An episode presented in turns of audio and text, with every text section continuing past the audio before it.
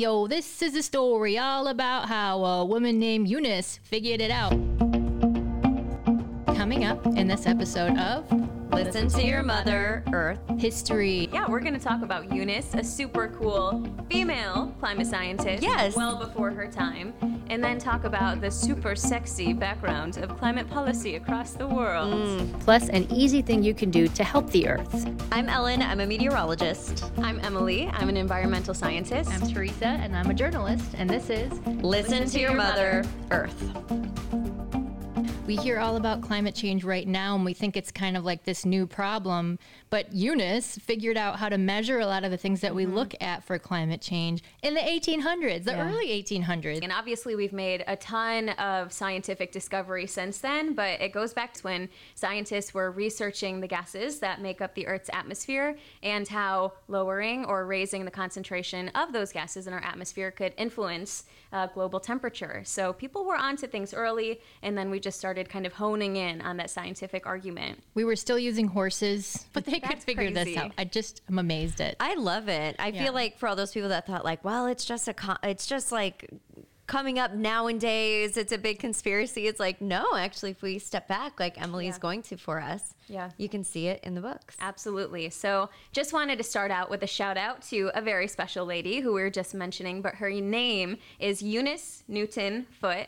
Awesome name to start out. She was a natural philosopher, which is basically what they called scientists um, back in the day. And she was also a women's rights advocate. So, she was well before her time. Thank you for your service, Eunice Newton. Yes. Votes for women. Ellen has never seen Mary Poppins. No. I But- haven't. So, we did say on Friday that that was your assignment, Yeah. I haven't. not to be the teacher who's like, Where's your homework? Listen, there But- was no due date That's true. That's true.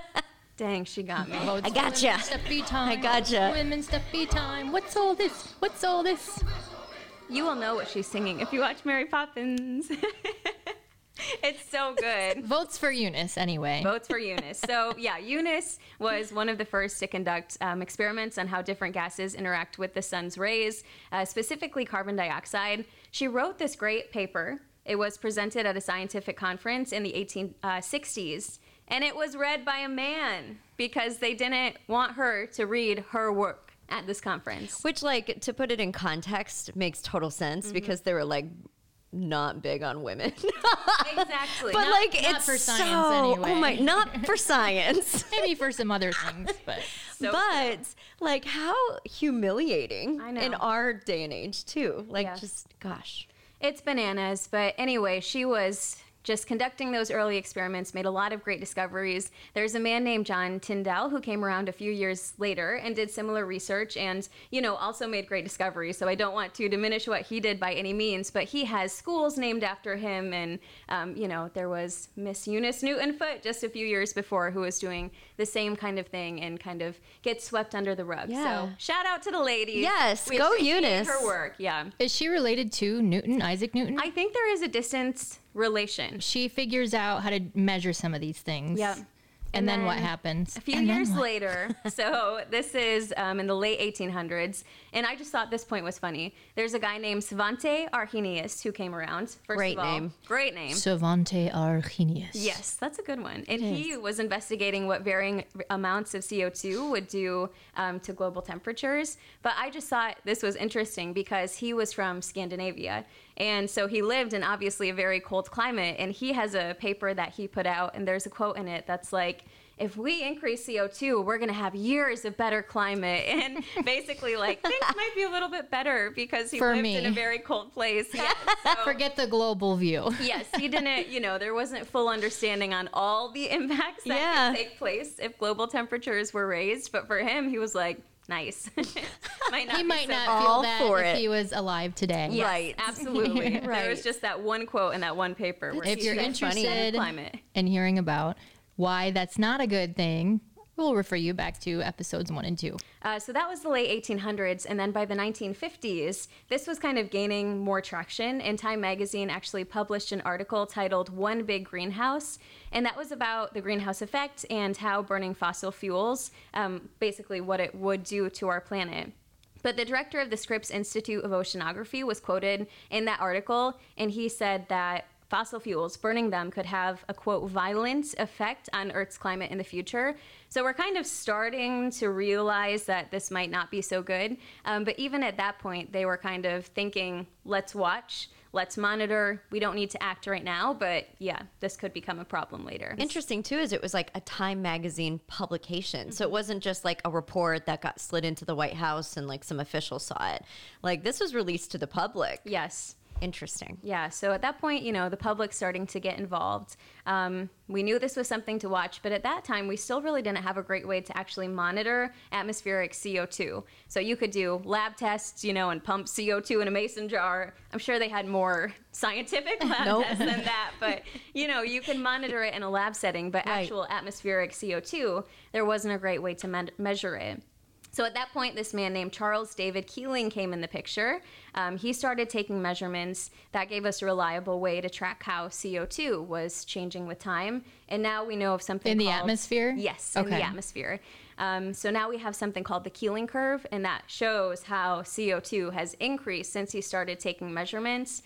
Um, by the late, late 1980s, we also had data from ice cores. So when you combine that with the Keeling curve, you have a more recent CO2 history and then a much less recent CO2 history, and that gave us kind of the full picture of how, how those CO2 levels had risen since the start of the Industrial Revolution. And the Keeling curve, I like I don't know what that is. Is that something most scientists would know, but should the should I know that? Ellen and I Yeah. because we've studied atmospheric science, and I'm sure you have seen it. Just Mm. as someone who has any sort of interest in climate science, you probably come across it and not Mm-hmm. Not realize it that's what I'm looking Keeling at. curve. Yeah, Yeah, okay. But basically, when you see a graph of how CO2 has changed with time, That's from this guy. and by the late 1980s, um, a man named James Hansen came around. He was a NASA scientist, and he testified before bap- Congress. Oh my gosh, that's exactly what I was thinking too. Do it all. And I was like, it had to be in the 90s. Like, it was like The Hansen brothers? the decade of the Oh. Hansons. yeah. I knew the song, but I wasn't getting the Hansen connection. oh, that's Maybe he was also just part of a band in his time when he wasn't working at NASA. I just think it was a good decade for the Hansons. yeah, yeah. We love you, James Hansen.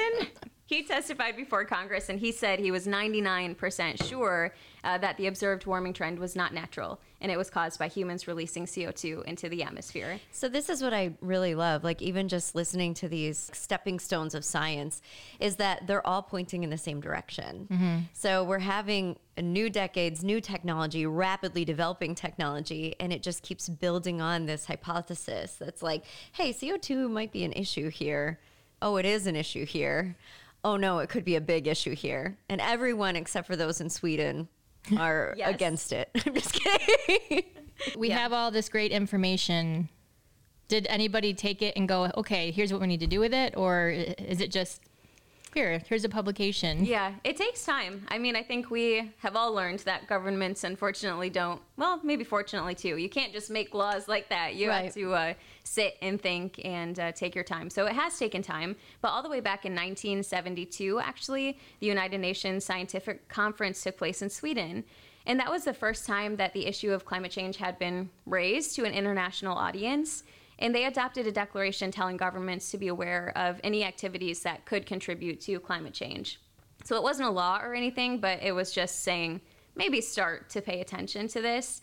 By 1988, the World Meteorological Organization and the United Nations Environment Program formed your favorite, the Internet Intergovernmental Panel on Climate Change. You're down with IPCC? yeah, you know me. It's so catchy. It is. Is. They want to hire us to like do their PR. They They might need to because I didn't know what it was before we Yeah. started talking about it. Well, they are Now I tasked do. with very important work. They have to discover and communicate our knowledge of climate change, um, talk about how climate change impacts society and the economy, how we could potentially respond to climate change. So they release reports. They kind of give us the science. They were formed in 1988, and their first report was released in 1990. So again, that's available to the general public, and that Yeah. was one of the first times that people could delve into it themselves and say, what the heck is going on here? So the IPCC came around, and then in 1994, the first actual international treaty came to be, and that is the United Nations Framework Convention on Climate Change, oh, jeez. or just because it's a little bit of a mouthful, we can also call it the UNFCCC, which, Which is, is- only slightly less of a mouthful. Yeah. but, I love you it, know, a little bit. Yeah, UNFCCC. correct. CCC. C C. yeah. Three to see what they could see C C. Exactly. the UN went to. So that was the first international agreement to address climate change. Um, and basically, in this, countries agreed to stabilize atmospheric concentrations of greenhouse gases, and that was to prevent anthropogenic climate change, which means human caused. Anthropogenic. Yeah. Anthropogenic a Means human lesson. caused. Yes. So like that fancy store is just called humans, essentially. Oh, Anthropologie. Yeah. Is it the study of humans? I think it's a study. I think of it's humans. a study, but still If you'd like helpful. to study humans and spend a lot of money, Man, they have good smelling candles. they there. do. Cute throw pillows, dishes. Got a lot of good stuff for humans. The countries who are part of the UNFCCC are known as parties, and the Conference of Parties meets every year to assess their progress. So, if you've heard of COP21 or those yearly conferences that take place, that stands for Conference of Parties, and that refers to the countries that are part of this treaty. A good way, um, you know, I think we hear COP21 or whatever COP they're on all the time, and you don't really know what that means, but it's basically just those countries involved. Not law enforcement officers. All I think of is the TV show Cops. They're all just descending boys, upon a country. Uh, so it gets a little technical here, but parties in the UNFCCC are categorized as Annex 1, Annex 2, and developing countries. It just refers to industrialized countries and economies in transition for Annex 1. And then Annex 2 is developed countries which have to pay for the costs of developing countries. Does this just like help to almost put more responsibility on the developed countries by Yes. segmenting it out this way? And that's the thing about the UNFCCC is that they do put the responsibility on those industrialized countries because their idea with that is that those are the countries that are and have been emitting the most greenhouse gases. It reminds me of like, have you guys ever been out to a group dinner and like you're poor? So you only order like a side salad, and like you got friends that are like they're like, ordering "Oh, apps and beers and dinner, evenly." and then at the end, yep, they're like, "Hey, just to make it easy, Throw in your card. We'll How about everybody just splits? We'll take it even." I'm like, uh, I had a salad, Been there, done that. so it's kind of nice that like the IP, UN, FCCC? FCCC decided that they're going to put more responsibility on the people that consumed more. Yeah, that's just like good principles. And if you've It's ever, nice. It's nice for the countries that ordered a salad, but it's probably not. But it's fair. Desirable for the countries who ordered the steak. right, but I think it's more fair in general. yeah. Um, yeah because like yeah i don't know maybe it's just because i'm from a salad perspective Well, we'll get into what we do now, which isn't quite the same system as it was. Good idea in theory, but that was kind of just like, hey, we should do something about this. And then there wasn't any sort of actual framework to be like, Accountability? have- yes, account. That's the ah, word I'm it's like when for. someone assigns you mary poppins homework But doesn't give you a deadline. but then doesn't give you any accountability or I am the UNFCCC. so the UNFCCC is like FCCC. It's like, man, we should do something about this. And then the Kyoto Protocol came around, and this operationalizes the UNFCCC, um, and it actually commits countries to doing just that, which they were supposed to do within the UNFCCC. so they become the manager. Yes. And they were adopted in 1997, didn't actually enter force until 2005. And it was the first international treaty that actually set those legally binding targets for reducing greenhouse gas emissions. It still only binds developed countries. So it still took that annex approach um, because they are the most responsible still for emitting those greenhouse gases into the atmosphere.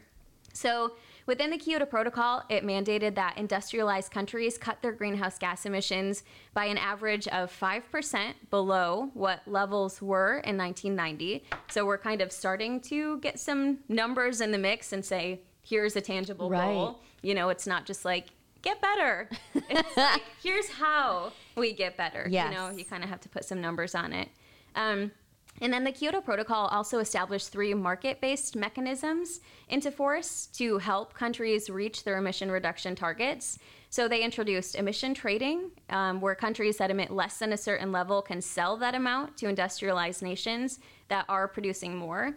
And they also introduced the Clean Development Mechanism and Joint Implementation Mechanism, and that's where countries can invest in projects that reduce greenhouse gases and then gain carbon credits. So now we're getting into like the carbon markets Yeah. and that whole fun thing, which I'm sure we can do an episode on later because that's the cap and trade system and everything. I mean, that's I bet that's pretty in and of itself. interesting, It is. yeah. It is very interesting stuff. But basically, this is just a trading system that was implemented so countries can earn credits toward their emission goals um, by investing in emission reduction projects.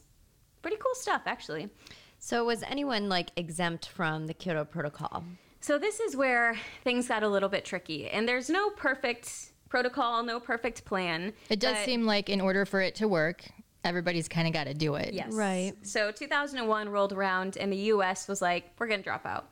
So the U.S. dropped out of the Kyoto Protocol Before it ever took effect? before it fully came into force. Correct. Okay. Yeah, and then China and India were exempt from the treaty. Um, Canada then renounced it in 2011. They said that goals were unworkable since the U.S. and China, two of the biggest emitters, um, weren't involved in it. So those were just some of the holes that started to appear where countries could just back out. And then when some backed out, others looked at it and said, why are we spending money on making this happen when we're not contributing as much to the problem? And It became the Swiss cheese of protocols. it did. Yeah. A lot of holes started to come out of there. So that first commitment period of the protocol ended in tw- uh, 2012. A new one began that had emission reduction targets through 2020, but that was actually effectively replaced in 2015 by the next international treaty, which is the Paris Climate Agreement. May we? May we? I definitely think it's interesting too because like I when I was reading up on this a bit, it talked about how China was exempt. And they use that time to just like massively industrialize, which is like, no. With America, one of the things that we're going to talk about coming up is the US presidents and their involvement. Well, with the Kyoto Protocol, like right at the inception, we switched to a new elected leader. So that has to do with it too. So The thing about climate change is it's a global thing, it's an international thing. You can't just, you know, have one factory emitting something and it stays right in that spot. That's not how fluid dynamics work. So, we have all these countries with all these different viewpoints and backgrounds and issues, yet we still have the Paris Climate Yes. Agreement, which comes to fruition. And how many countries are involved in it. yeah, it? it was adopted by 196 parties at COP21 in Paris in 2015, entered into force in 2016, and it's cool to see that so many countries have signed this and are involved in it. Some may have pulled out and then hopped right back in. America. but we are back in it now. Um, and yeah, originally was 196 parties. So the Paris Climate Agreement is also under the UNFCCC, and it's another legally binding international treaty to combat climate change. Um, but it gets rid of the annex approach, and that's the biggest difference. So before, like we were saying, the Yeah. developed countries had that financial Salad. responsibility. Yep. Yep. So this agreement more recognizes that climate change is a fully international problem and it's going to take everyone to fix that. So it called on all countries to set emission targets, um, not just the industrialized countries. We also start to put some more numbers on it at this point. So the goal is to keep the increase in global average temperature to well below 2 degrees Celsius, which is 3.6 degrees Fahrenheit for those of us in the United States, um, above pre industrial levels, and then to try to limit the temperature increase to 1.5 degrees above pre industrial levels. Which is 2.7 degrees Yeah. Fahrenheit. I think Yes. that's what we said. Yeah. Yeah. Math, science. And that doesn't sound like a lot, especially if you come from a climate that fluctuates a lot. Like we live in Michigan, and so it's like 2.7, that means nothing, you know? But uh, one of our favorite analogies, I think, is thinking about a fever. And like if you come down with a fever or your child comes down with a fever, even when they start getting towards 100, like they're experiencing symptoms. I like that it it directly goes into the increase of extremes because I feel like when you have a fever, you're like chills, now fever, now like Hot, it's cold like flashes. yeah, just like super true. inconsistent. And so it's interesting that our Earth is almost the same way. Like with every single degree that we're blanket warming, we're seeing so much more variability and volatility. So, to meet these goals, parties in the Paris Climate Agreement have to submit NDCs or nationally determined contributions. And that's basically where they communicate what they'll do to reduce greenhouse gas emissions and reach the goals of the Paris Climate Agreement. Um, and they also say what actions they'll take to adapt to climate change impacts. So, um, this would be another interesting episode in the, in the future is adaptation versus mitigation. You know, at what point do you say we mitigate? At what point do you say this is happening? We have to adapt. But they do have to say what they'll do to adapt to climate change impacts just to account for what's already happening. Like, at what point do you move to Canada? Yeah. Yeah, that sort of kind of the question. Like, Canada's like, no thanks. We're good. Stay there. Please no. And the Paris Climate Agreement does keep people accountable. Each country has to be reviewed every five years to see how they're doing. And even though they abandoned the annex approach in this agreement, financial assistance is still provided to developing countries um, to help them mitigate and adapt and then strengthen resilience. So, not just completely left hanging, but it doesn't put as much of the burden on um, those countries that emit a lot of greenhouse gases. Again, still just a little bit more fair. Yes. Just looking at it and making Yeah. sure. Yeah. But overall, Paris Climate Agreement is the beginning of a shift toward net zero emissions, and this is the agreement that we are currently under. So this is our operating standard at the moment. You know, I'm sure 10 years from now we'll have new agreements to talk about, but this is what we're working with right now. And yeah, like we said before, climate policy isn't, um, you know, the most fun topic. Although I had a good time researching it. I think it's interesting. But it's good to talk about, good to know what other countries are doing. Yeah. Um, and we'll be talking about what the United States is doing specifically in an episode coming up. Ellen is going to go all presidential on us. Yep.